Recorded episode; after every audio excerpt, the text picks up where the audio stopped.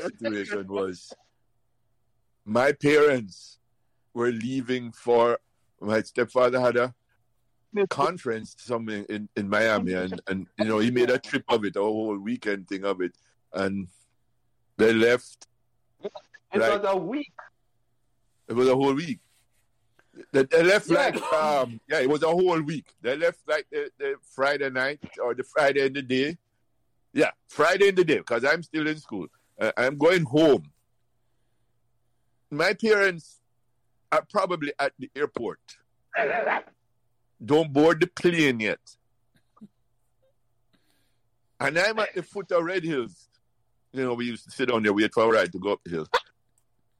And here come So remember to like, share, and subscribe these Meadowbrook Memories podcasts so neither you nor your friends will miss another memorable conversation. Thanks.